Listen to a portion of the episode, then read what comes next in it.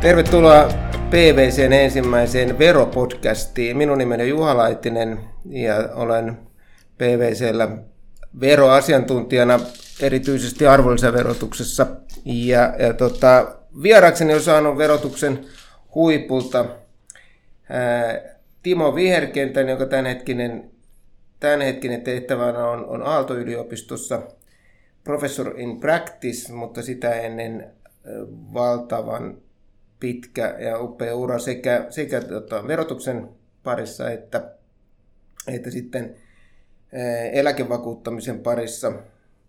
Ensimmäinen kerran itse tavannut, tavannut opiskelijana, katson korkealle ylöspäin, kun, kun ää, sen, sen tota, aikainen Karja Stikan assistentti viherkenttä oli edennyt jo nopeassa tahdissa niin kuin korkealle tässä tuossa verotuksen maailmassa. Sieltä sieltä tota, Timo siirtyi, siirtyi 90-luvun tiukoissa paikoissa valtiovarainministeriön vero-osastolle ja veti siellä kansainvälisen verotuksen ja tuloverotuksen osastoa ja, ja tota, sen jälkeen siirtyi vielä ehkä tiukempaan paikkaan budjettipäälliköksi ja sieltä sitten ihan toiselle alalle 2000-luvun 2002 hän siirtyi sitten, sitten tota Kevaan eläkevakuutuksia ja, ja nimenomaan vastuussa sijoitukset. Taisi olla varatoimitusjohtaja virallinen titteli. Ja sieltä sitten korkeampaan hallinto-oikeuteen hallintoneuvokseksi ja tästä oli lukemina jostain lehdestä, että piti olla eläkevirka, mutta vielä sitten paluu valtiovarainministeriöön sekä veropolitiikan että, että sitten ihan lainsäädännön johtotehtävään ja sieltä sitten vielä verriin. Ja, ja tota, muutama vuosi on mennyt sen jälkeen, kun korkeimmasta hallinto-oikeudesta siirryit. Tämä oli varmaan pikkasen pelkistetty, mutta, mutta tota, kerro, kerrotko, miksi takaisin yliopistomaailmaan? Tosin olet sen dosenttina ollut Helsingin yliopistossa näinäkin vuosina tässä välissä. No vähän pitkä tarina oli jo pelkistettynäkin, että aika monia asioitahan tässä on ollut etuoikeus tehdä. No se, miksi siirtyi nykyiseen tehtävään, siinä on vähän kuin ulkoinen syy ja sisäinen syy. Ulkoinen syy oli se, että valtioeläkerahaston toimitusjohtajana olin määräaikaisessa hommassa ja se loppu, mikä oli tiedossakin ja sitten oli edessä, että mitä tässä nyt vielä, vielä tekisi ja ikään kuin sisäinen syy oli sitten se, että kun niin kuin äsken kävi ilmi, niin työura alkoi siellä yliopistossa, niin vähän tällaisella klassisella tavalla nyt ympyrä sulkeutuu ja viimeisinä vuosina on sitten paluu uudelle yliopistolle. Ehkä sellainen tunne, että joskus tässä olisi jotain välillä oppinutkin. Miten se vaikuttaa tällä hetkellä? Onko yliopiston on rooli muuttunut siitä? Itse kun aloitin, aloitin lukemaan oikeustiedettä ja, ja sitten pääsin myöskin finanssiin, niin silloin suuret, suuret tota, hahmot, Edward Anderson ja, ja Karja Stikka oli tehnyt jo, jo tota, laajat alustavat työt Suomen tulevalle verojärjestelmälle ja, ja olivat varmaan jokaisessa suomalaisessa aikakausjulkaisussa – tavalla tai toisella aina esillä ja heitä muistellaan vielä kymmenen vuosien jälkeenkin tämmöisenä verotuksen kuruina. Nythän tilanne on sikäli erilainen, että, että me, meillä on valtavasti laajempi akateemisten verotutkijoiden porukka kuin siihen aikaan laaja ja monipuolinen, mutta ny, nykyisin on hallitsevassa asemassa niin kuin puhtaasti ehkä oikeustieteellinen tutkimus, eikä ole niin vahvaa sellaista veropoliittista ja yhteiskuntakeskustelullista roolia nykyisillä verotutkijoilla kuin Tikalla ja Anderssonilla aikanaan oli. Että sikäli tilanne on, on toisenlainen. Itse olen ollut, ollut niin ainoastaan praktikkona jonkin, jonkin aikaa ehdin olemaan myöskin tuomioistuimessa mutta tota, ja verohallinnossa, mutta ää, mitä, mitä veropolitiikka, mitä se eroaa verotuksesta? Mitä niin kuin veropolitiikka on? Politiikka on politiikkaa ja verotus on verotusta, mutta mitä on veropolitiikka? No veropolitiikallahan on tavallaan sekä se ulottuvuus, joka on vahvastikin poliittista päätöksentekoa. Toisaalta veropolitiikan voidaan sanoa menevän sitten joskus aika lähelle pitkällekin säännösten sisältöön asti. Ja ikuisuuskysymys on se, että paljonko veropoliittiset päätökset perustuu asiantuntijatietoon ja valmisteluun ja tutkimukseen ja mikä on sitten sen poliittisen elementin osuus siinä ja näyttää siltä, että se myös vaihtelee ajassa aika lailla. Joskus tuntuu siltä, että asiantuntijatietojen ja näkemykset on hyvin vahvoilla veropoliittisessa päätöksenteossa ja toisina aikoina taas mennään aika lailla poliittisella agendalla eikä asiantuntijoita niin kuunnella. Hypätään tässä vaiheessa, vaikka palataan sitten takaisin, niin, niin oikeastaan tuohon, kun olit pitkään myöskin korkeammassa hallinto-oikeudessa ja on siitä lain soveltamisesta sillä puolella niin kuin kokemusta, niin, niin miten tämä vaikuttaa tuomioistuimen mahdollisuuksiin ikään kuin tulkita? Itse mä oon niin kuin ehkä tämmöinen niin yksinkertainen verojuristi, että mä lähden semmoisesta sanamuodon mukaisesta aina, mutta, mutta jos pitää niin kuin tuomioistuimen niin kuin myös samalla niin kuin ikään kuin veropoliittisia taustoja tulkita, niin, niin tota, poikkeako sitä niin ajasta toiseen, kun sä tutkinut kuitenkin aika paljon korkeamman hallinto-oikeuden niin kuin päätöshistoriaakin? Kyllä siinä on vaihtelua ja, ja var, varmaan voi sanoa, että siinä on myös, myös mm, tuomarikohtaista vaihtelua, että missä määrin painotetaan puhdasta sanamuotoa ja missä määrin lainsäädännön taustanäkökohtia. Luulen, että ei ole niin kovin paljon sellaista, että ikään kuin veropoliittisesta ulottuvuudesta sellaisella niin kuin poliittisella poliittisuudella olisi kovin paljon painoarvoa korkeimman hallinto-oikeuden päätöksenteossa, mutta kylläkin sellaisella verojärjestelmän rakenteella ja siihen liittyvillä järjestelmän tavoitteilla voi olla aika suurikin merkitys joskus. Vaikea tietenkin sanoa, mihin loppuu niin kuin järjestelmän tavoitteiden mm, roolia, mistä alkaa poliittinen päätöksenteko, mutta niin kuin järjestelmän kokonaisuus, johdonmukaisuus ja ne taustanäkökohdat, jotka, jotka on, on säännösten pohjana, niin kyllä niillä on merkitystä. Väittämättä, että kysyjä olisi yksinkertainen verojuristi, niin kuin väittää olevansa, mutta, mutta kyllä näilläkin näkökohdilla on oma roolinsa. Joo. Tota, jos me mennään taas sitten, palataan tuohon just, mistä, mistä kerroit niin kuin siihen, mitä niin kuin yliopistossa tutkimuksessa tehdään, niin, niin kirjoitit viimeisessä verotuslehdessä nimenomaan itse asiassa kirja, kirja-arvostelussa siitä, että, että aika paljon niin kuin siellä maailmassa, missä sä olit sijoittamassa, niin sinne on siirtynyt nimenomaan tämmöinen yhteiskuntavastuu, yritysvastuu, yleensä vastuullisuus niin kuin osana sitä toimintaa. Heijastuuko tämä samalla tavalla siihen, että, että mä itse niin koen, että, että kuitenkin me ehkä niin kuin laajemmin keskustellaan niin kuin verotuksen siitä on aina keskusteltu, mutta mut, niin ei pelkästään niin poliittisesti. Poli, niin mulla on itsellä sellainen tunne, että se ei pelkästään politiikan kannalta, vaan niin kuin, niin kuin muuten yhteiskunnallisesti keskustellaan verotuksen tarkoituksesta. Tosin mä itse olen aina rakastanut aina sitä, sitä tota, jo edes menneen kilven lausumaa, että verotuksella on tarkoitus kerätä rahaa valtiolle. Ja se on musta niin kuin hyvin yksinkertainen verotuksen määritelmä. Mutta onko, onko tässä tapahtunut muutosta? No kyllä varmaan pit, pitkään monenlaiset näkökohdat ollut esillä veropoliittisessa ja laajemminkin veroja sivuavassa yhteiskunnallisessa keskustelussa, mutta ehkä ihan viime vuosina tällainen kun yhteiskuntavastuu henkinen ja, ja siihen liittyvä terminologinenkin keskustelu on korostunut ja, ja sellaiset termit kuin aggressiivinen verosuunnittelu on yhä, yhä enemmän esillä. Kun äsken puhuttiin tuomioistuinratkaisuista, niin en tiedä, onko sillä puolella tapahtunut muutosta, mutta näyttää kyllä, että monien yritysten ajattelussa on, on tapahtunut ja sy, syystä tai toisesta ehkä, ehkä ajatellaan, että kovin pitkälle menevät järjestelyt ei ole yrityskuvan kannalta parhaita mahdollisia ja, ja siihen vaikuttaa moni asia, yleinen yhteiskunnallinen keskustelu, kansalaisjärjestöt, some varmaan hy, hyvin vahvasti kuluttajan näkökulma ja yhä, yhä vahvempi sijoittajan näkökulma. Että, että yritysten pitää ottaa sekin, sekin huomioon, että vaikka nyt verosuunnitteluoperaatioissa, että vaikka nä, näyttäisi siltä, että ollaan kuivilla lainsäädännön pohjalla, niin jos, jos kyse on sellaista ratkaisuista, jotka näyttää huonolta, joita sijoittajat vieroksuu, niin eh, ehkä yritys silloin suhtautuu aika varovaisesti sellaisiin. Joo.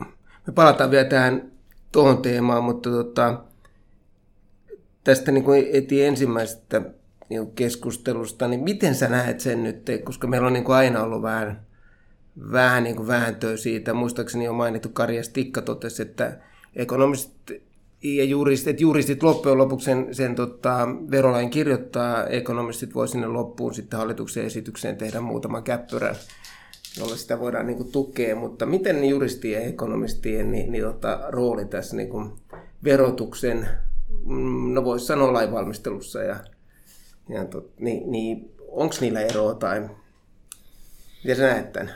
Mm, kyllä ajat on jonkin verran noista Tikan kommenteista muuttunut. Ne vastasi varmaan silloista todellisuutta, mutta kyllä noita ekonomistien rooli ei nyt ehkä ihan Klang viimeisessä lainvalmistelussa, mutta kuitenkin ver- veropolitiikan suunnittelussa ja veropoliittisissa ratkaisuissa kyllä se on vahvistunut ja hyvä niin. Ja, ja Suomessa oli aika pitkään niin, että ei juuri ollut sellaisia verotusta kuin hyvin tuntevia ekonomistitutkijoita. Tilanne on parantunut. Meillä on koko joukko hyviä verotutkijoita myös taloustieteen puolella ja, ja kyllähän kun paras lopputulos saavutetaan sillä, jos sekä ekonomistien että juristien osaaminen pystytään yhdistämään. Ja, ja aika monissa asioissa tuntuu, että ollaan niin kuin samoillakin linjoilla kuitenkin ekonomisti- ja juristipuolella.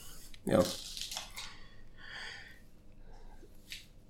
Sitten mennään ihan tähän tota, julkisen talouteen tähän päivään. Ei puhuta siitä, että miten me tämän kriisiajan, tai muistaakseni meidän säännöissä sanotaan, että me ei saa sanoa kriisiajaksi, mutta, mutta tämän ajan ylipäänsä. Mutta ei, niin kuin sanotaan, että ei tämmöistä niin kuin lähiajan niin kuin, uh, tota, pelastamistehtäviä tai, tai tota, uh, mennään siihen, että missä me oltiin oikeastaan ennen tätä. Me, ne ongelmat ei ole kadonneet kai mihinkään meidän, meidän tota, kestävyysvaje ja meidän vähän laahaava bruttokansantuotteen kasvu ja niin edelleen. Niin tota, mikä meidän isoin ongelma sun mielestä tällä hetkellä meidän julkisessa taloudessa on?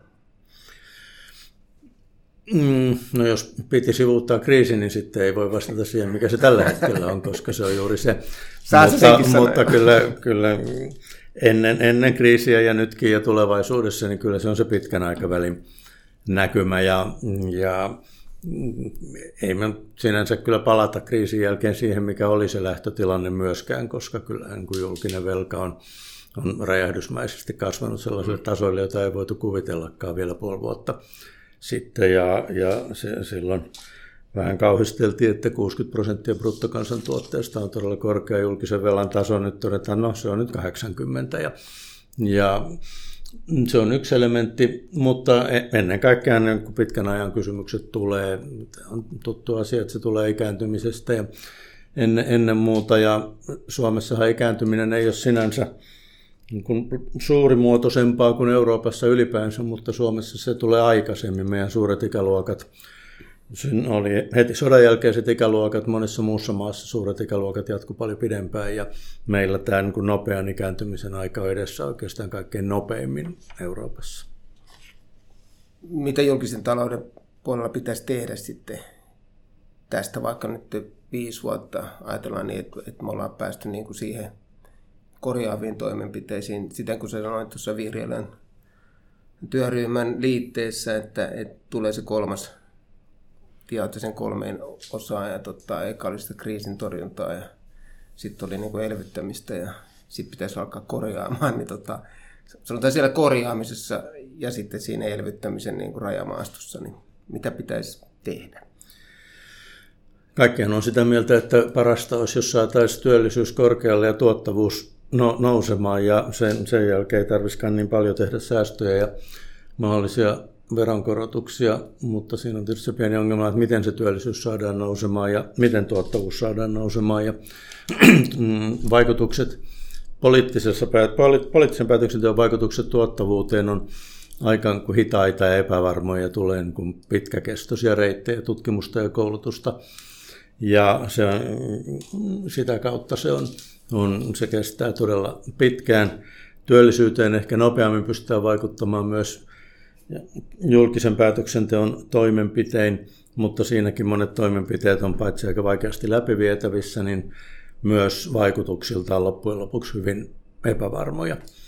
Että siltä se näyttää, että vallan ilman ihan kuin per, perinteisiä budjetäärisiä mm, budjettivajetta kaventavia toimenpiteitä ei kuitenkaan tulla selviämään. Miten verotuksella voidaan vaikuttaa tässä? No mahdollisuudet on varmaan aika rajalliset, koska meillä on kuitenkin aika korkea veroaste.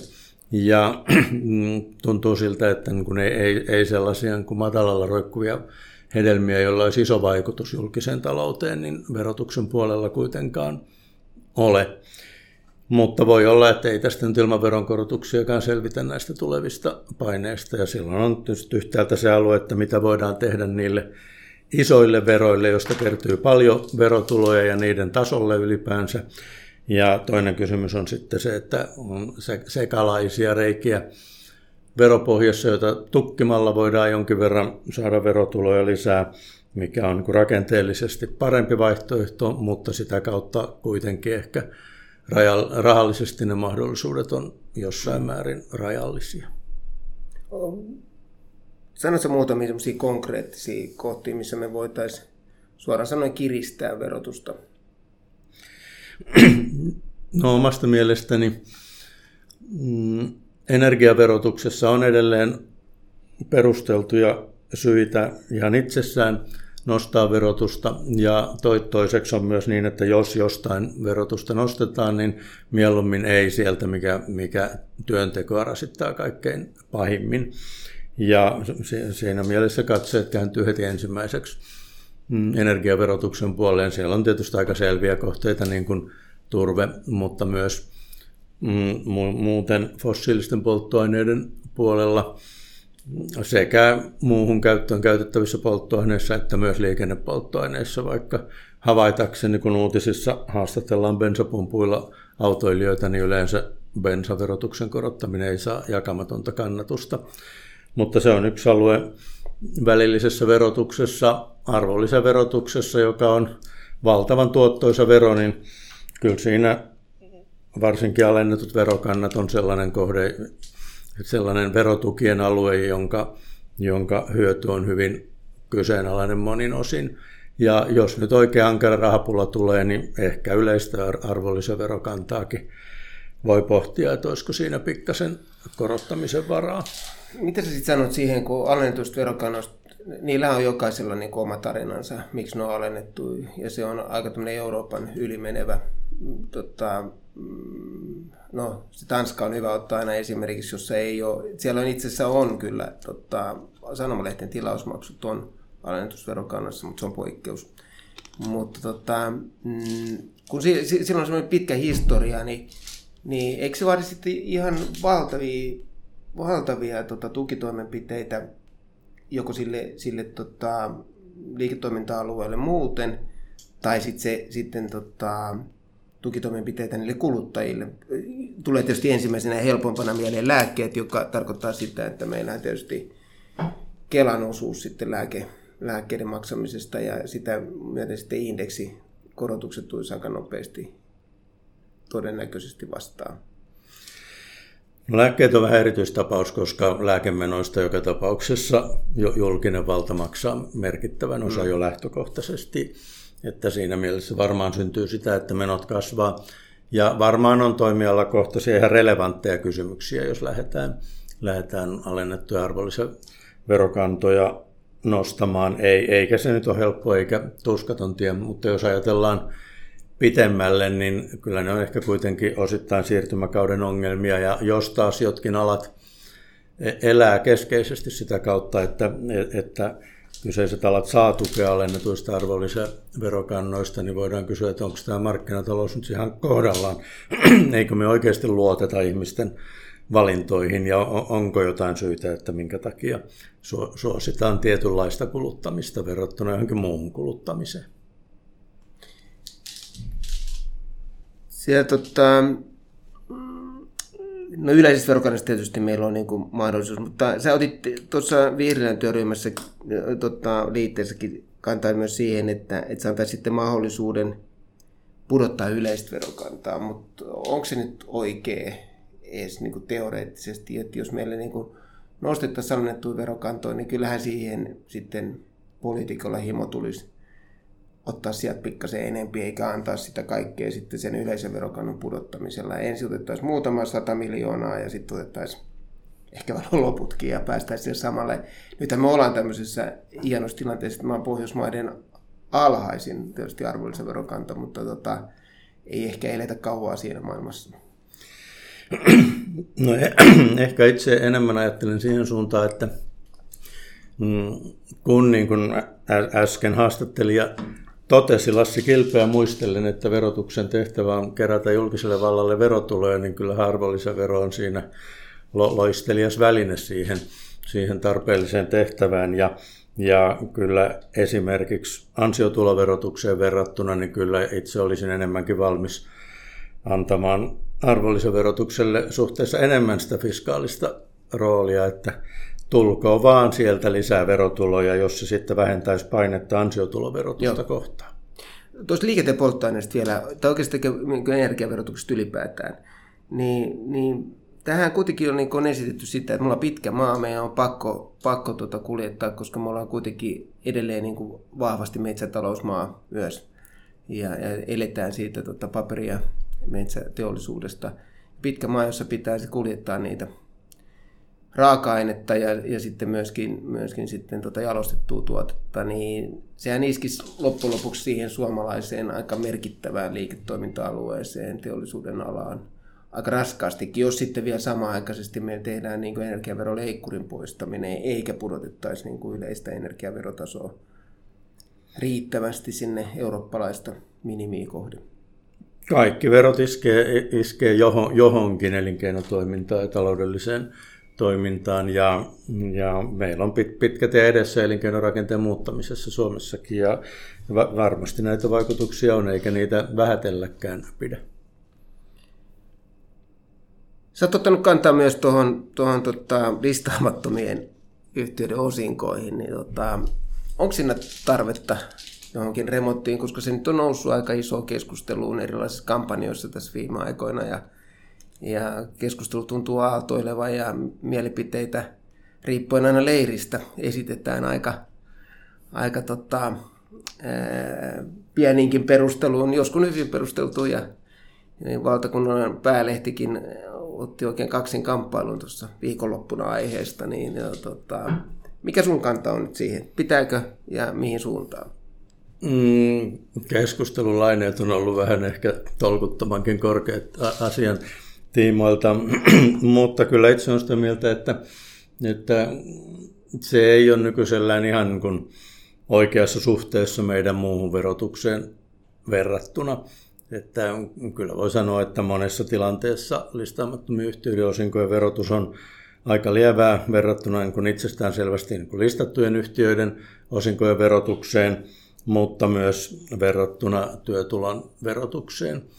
Ja se, miten nykyjärjestelmä kohtelee sitten kun pääomavaltaisia yrityksiä ja, ja toisaalta ehkä, kun voi sanoa, ideavaltaisia yrityksiä, niin se ei välttämättä ole myöskään elinkeinoelämän rakennekehityksen kannalta hyvä. Ja nykymallissa myös vero, verotus dominoi aivan liikaa sitä yrityksen päätöksentekoa siinä, että milloin, milloin ja minkä verran osinkoa jaetaan, eikä niinkään se, minkä pitäisi, mikä liittyy yrityksen liiketoiminnan tuleviin tarpeisiin. Että kyllä siinä on aika monta, aika, aika monta ongelmaa tässä nykymallissa. Sä et usko siihen, että, että investoinnit lisääntyy sillä, että tilanteet on hyvin erilaisia, että tav- tavallaan on, on niin, että kannattaa mm, monessa tilanteessa, kun kannattaa kasata sinne varallisuutta yritykseen, toisaalta osinkoverotus on niin edullista, että monessa tilanteessa kannattaa jakaa kaikki, mikä voidaan jakaa puhtaasti pääomatulona. Että tavallaan vaikuttaa molempiin suuntiin, mutta tekee just sen, että siitä päätöksenteosta tulee hyvin verovetosta, kun tilanteet vaihtelee ja jokaisen yhtiön ja omistajien kannattaa optimoida hyvin tarkasti verotuksen perusteella se, että miten toimitaan. Sä oot ollut niin monessa työryhmässä mukana, että ilmeisesti tämä tulee niin kuin tulevaisuudessakin olemaan kuitenkin aika kiperä kysymys työryhmien sisälläkin. työryhmien sisällähän se ei ollut niin kiperä, koska niissä on oltu aika samaa mieltä niissä työryhmissä, missä mä oon ollut niin asiasta. Ja en tiedä, onko tämä kiperä kysymys tulevaisuudessa vai tuleeko turnausväsymys, ettei tästä kukaan enää tämän viime kuukausien jankutuksen jälkeen niin jaksa enää yhtä paljon. Sehän voi olla näin. Mutta tota, me tiedän, minä siihen, missä oltiin jo tuossa alussa käytiin. Ja tota, toinen tämmöinen iso keskustelu viime, taas viime viikkoina, viime kuukausina ja ehkä viime vuosinakin käytetty siitä, että mitä se verojen välttely on. Ja, ja sitten asetettu nimenomaan tämä oma moraali, yhteiskuntavastuu niin, niin siihen, että, että minkä laki sallii, että missä ne rajat menee, niin tota, onko joku hyvä määritelmä sille, että mitä on verojen välttely, koska totta kai se tuntuu kipeältä, jos, jos sanotaan henkilö- ja veron välttelys, jos se toimii kuitenkin lainsäädännön mukaan. Tämä on tullut tässä esitetysti tässä, tässä tota, listaamattomien osingoissa, mutta se on vähän niin kuin silleen, että siihen aikaan kun vielä asuntolainan korot sai vähentää oikeasti, niin kuka jätti vähentämättä niin kuin vaan moraalin takia. Niin, tota, ei tainnut olla kovin paljon niitä henkilöitä, mutta miten se voidaan, niin kuin, onko jotain määritelmää No täsmällistä ja hyvää määritelmää ei ehkä ole, ja tämähän on nyt vähän muoti käsite, tämä verovälttely, ja eihän sillä ole mitään täsmällistä merkitystä, mitä se on. Se on ihan se merkitys, mikä keskustelussa sille annetaan. Mun mielestä ei ole mitään verovälttelyä se, että jos jos meillä on edullinen listaamattomien yhtiöiden osinkoverotus ja, ja yhtiöt ja omistajat toi, toimii ihan normaalilla tavalla sen mukaan, niin eihän siinä ole mitään, mikä normaali kielenkäyttöjen sääntöjen mukaan olisi välttelyä. No sitten tietenkin voidaan, voidaan rakentaa aika pitkälle meneviä verosuunnittelurakennelmia ja kuvioita ja voidaan ajatella, että se on sallittua. Ja, mutta ehkä voidaan sanoa, että se on jossain tapauksessa on verovälttelyä, mutta verojahan saa vältellä ainakin johonkin mittaan asti, ja toiset taas saa arvostella sitä verovälttelyä. Meillähän on kaikenlaista toimintaa ylipäänsä ihmisten kesken, joka, on, joka ei ole kiellettyä, mutta on taas ymmärrettävä, jos joku sitä arvostelee. Jos vaikka nyt haastattelija näyttäisi mulle keskisormia mun vastausten jälkeen, niin se olisi ihan sallittua, mutta kyllä mä nyt silti vähän paheksuisin sitä, että, että näin, näin tapahtuisi. Okay. Että, että kaikilla on siinä oma, omat oikeutensa siinä asiassa.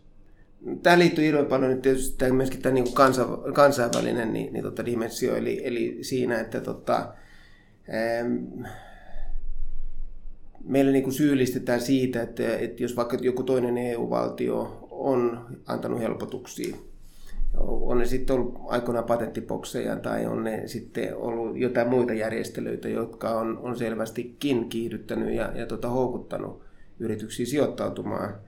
Niitä ei tarvitse niitä valtioita luetella, ne on niin pitkä, pitkä se lista, mutta tota, miten, niin kuin nää, miten sä näet siitä, että, että onko mulla on itselle tässä niin kuin ongelma niin kuin ymmärtää, että miten, miten niin kuin OECD, jossa on niin kuin murtoosa maailman valtioista tai, tai sitten, sitten joku EU, jossa on vain osa valtioista, niin pystyisi ratkaisemaan globaalisti tämmöisen, tämmöisen tota, ongelman, joka syntyy siitä, että me kilpaillaan veroilla, koska se, mehän kilpaillaan kaikella. Me kilpaillaan yrityksistä niin kuin infralla, me erilaisilla muilla tuilla ja sitten varmasti verotuksellakin. On, Onko meillä oikeasti mahdollisuuksia niin menestyä tässä?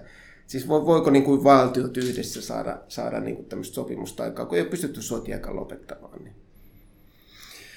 Joo ja ei. Varmaan niin täydellisiä ratkaisuja ei, ei pystytä saamaan, mutta, mutta kyllähän on niin, että usein kannattaa ponnistella jossain asioissa, vaikka ei saataisi täydellisiä ratkaisuja, niin kuitenkin voidaan päästä eteenpäin. Ja ja mm, no vaikka verotuksen alueella, niin hämmästyttävällä tavallahan on edennyt OECDn piirissä vaikka kansainvälinen verotietojen vaihto siten, että ei olisi reilu kymmenen vuotta sitten kukaan voinut ikimaailmassa kuvitella, että moneen kymmenen vuoteen olisi yhtä laajaa kansainvälistä verotietojen vaihtoa. vaikka on joitakin valtioita, jotka pysyttelee sen ulkopuolella, niin kuitenkin tilanne on kokonaisuudessaan muuttunut aika lailla. Mutta totta kai vero, verokilpailussa on se, että on, on tilanteita, joissa yksittäisillä valtioilla voi näyttää edullisemmalta omalta kannalta myös sellainen toiminta, joka ehkä ei varsinaisesti generoi uutta taloudellista aktiviteettia, mutta siirtää vähintäänkin maksuja maasta toiseen. Ja sikäli yksittäisen valtion näkökulmasta voi ainakin jonkun aikaa olla edullista toteuttaa sellaisia toimenpiteitä, jotka ei ehkä kokonaisuuden kannalta ole kuitenkaan hyviä. Ja, ja se on pitkä valtioiden välisen yhteistyön tie, joka on, on usein aika tylsää ja turhauttavaa, mutta kyllä jonkin verran on saatu ihan hyviäkin tuloksia. Kyllä itse uskoisin, että kuitenkin sellainen, sellainen val- valtioiden vä- välinen, vähän raskas, raskas soutunen yhteistyö kuitenkin on se, on, on se oikea reitti yrittää päästä joissakin asioissa eteenpäin. Se näe mitään ongelmaa siinä, että, että kun me kerätään niin kuin eri, meillä on tullut DAC-kutosta, meillä on, meillä on tullut erilaisia CBCtä ja me kerätään ihan hirveän määrä, kun sanoit, että vaihdetaan tietoa, mutta myöskin kerätään tietoa hirveästi. Näetkö mitään niin kuin uhkaa siinä, että meidän kerätään niin kuin yrityksistä tietoa, joita yhdistellään jossain ja, ja tota, ei enää niin kuin yhdistelijä ei tiedä, analyytikko ei tiedä, että mitä hän on yhdistämässä Relevantti kysymys, arvelen, että kysyjä itse osaa paremmin nähdä niitä, niitä uhkia, mitä tässä, tässä voi olla. Ja ei voi sivuuttaa tuollaisia kysymyksiä, eikä myöskään sitä hallinnollista taakkaa, mitä jot, jotkin näistä uusista sääntelyistä on, on tuonut tullessaan. Kyllähän jotkut on ollut aika pit, pitkälle meneviä noin kuin yritysten käytännön toiminnan näkökulmasta. Mitä se sitten ihan toisesta asiasta, niin nyt kuitenkin sitten tota, Euroopan unioni tuli ulos ja, ja tota, sä olit mukana muuten silloin, eikö ollut kun Suomi liittyi Euroopan yhteisöihin, niin sä olit silloin VMssä. No olin siellä jossain reunalla joo. Reuna-alueella, mutta, mutta tota, ei, meillä on niin aika ajoin puhuttu niin kuin jostain Euroopan tasoisesta verosta, joka on sitten kuitenkin tämän suvereniteetin perusteella niin, niin, niin kuitenkin torjuttu. Nyt, nyt sitten yhtäkkiä heitetään tämmöisiä muoviveroa tai digiveroa tai jo, tämähän on vähän sama kuin se sun, sun tota, ilmeisesti tuntemasi henkilön niin, niin tota, kolumni verotuslehdessä, joka keksi niitä, joka luetteli niitä erikoisia veroja ja erikoisia tota, lainsäädäntöjä tota, Suomessa, mutta eikö tämä nyt vähän samantyyppistä, että me ei niin verorasitusta lisätä vaikka vaikka muoviverolla, joka, joista kukaan ei tiedä, että miten muoviveroa kannettaisiin. Se on vähän kuin Suomen makeisvero?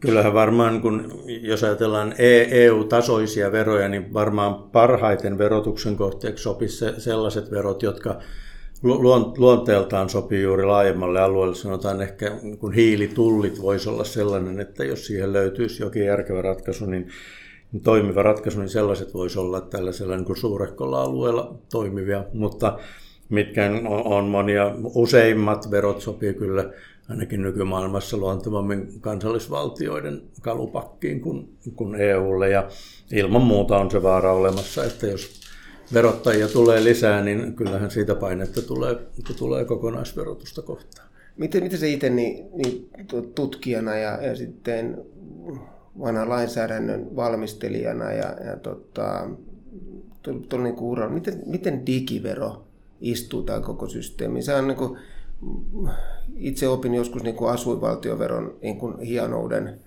mutta nyt me niin kuin siirrytään niin kuin lähdeverotuksen kautta tähän niin kuin kulutusmaaverotukseen sitten myöskin tuloverotuksen puolella.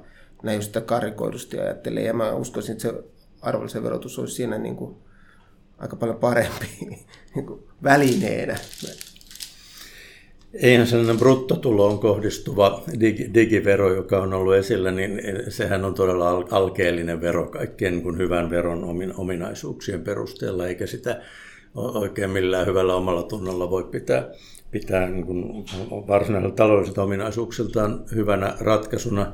Sinänsä ymmärrän sen, että, että niin, niin sanotut lähdevaltiot kokee tarvetta päästä, päästä enemmän osingoille joistakin nykyisen mm, taloudellisen toiminnan keskeisistä alueista. Ja varmaan nyt tässä tietoyhteiskunnassa ne perinteiset tavat ajatella, jotka liittyy siihen yritysten toiminnan fyysiseen sijoittumiseen, niin kyllä sinne tiettyä painetta on ja on, on ihan ymmärrettävää, että jos arvon luontia nähdään tapahtuvan siellä kuluttajapäässä, niin tavalla tai toisella siellä haluttaisiin päästä, päästä mukaan myös, myös sinne veronsaajapuolelle, mutta kyllä nämä nykyiset digiverokaavailut on, on aika ongelmallisia sisällöllisesti. Miten voidaan menestyä niin kuin Suomena? Pieni 5,5 miljoonaa ihmisen kanssa ja tota, kulutusta ei saada täällä kuitenkaan kasvamaan niin isoksi, että, että me sitä kautta saataisiin niin osuuksia. Me, jos nämä minimiverot, jotka tulee brutto liikevaihdosta niin kuin alkaa lisääntymään, niin, niin onko me niin kuin Suomessa niin kuin mahdollisuus edes menestyä tässä? Me ei voida niin kuin kuitenkaan ihan kaikkea sitä voitto-osuutta varmaan ottaa, pumpata suomalaisista yrityksistä ulos. Kyllä, ne voi olla ongelmallisia joidenkin me, meidän menestysyritysten kannalta ne nykyiset kaavailut, mutta ei se nyt ihan, ihan selvää ole pitkällä tähtäyksellä myöskään se, että missä puolella tässä nyt sitten lopulta ollaan, jos niin, jos niin ajattelee, että eiköhän suomalaisetkin Facebookin ja, ja joidenkin muiden kansainvälisten jättien, ehkä Google, Facebook etusijassa, niin liiketoimintaa kuitenkin edistää aika merkittävällä omalla panoksellaan uurastamalla palkattomina muurahaisina somessa aamusta iltaan. Ja, ja että siinä on puolensa ja puolensa. Mutta kuten sanottu, niin tällaiset bruttopohjaiset digiverot, niin kyllähän ne on osumatarkkuudeltaan hyvin huonoja Joo. siihen taloudelliseen lisäarvoon tai, tai yritysten tulokseen nähden.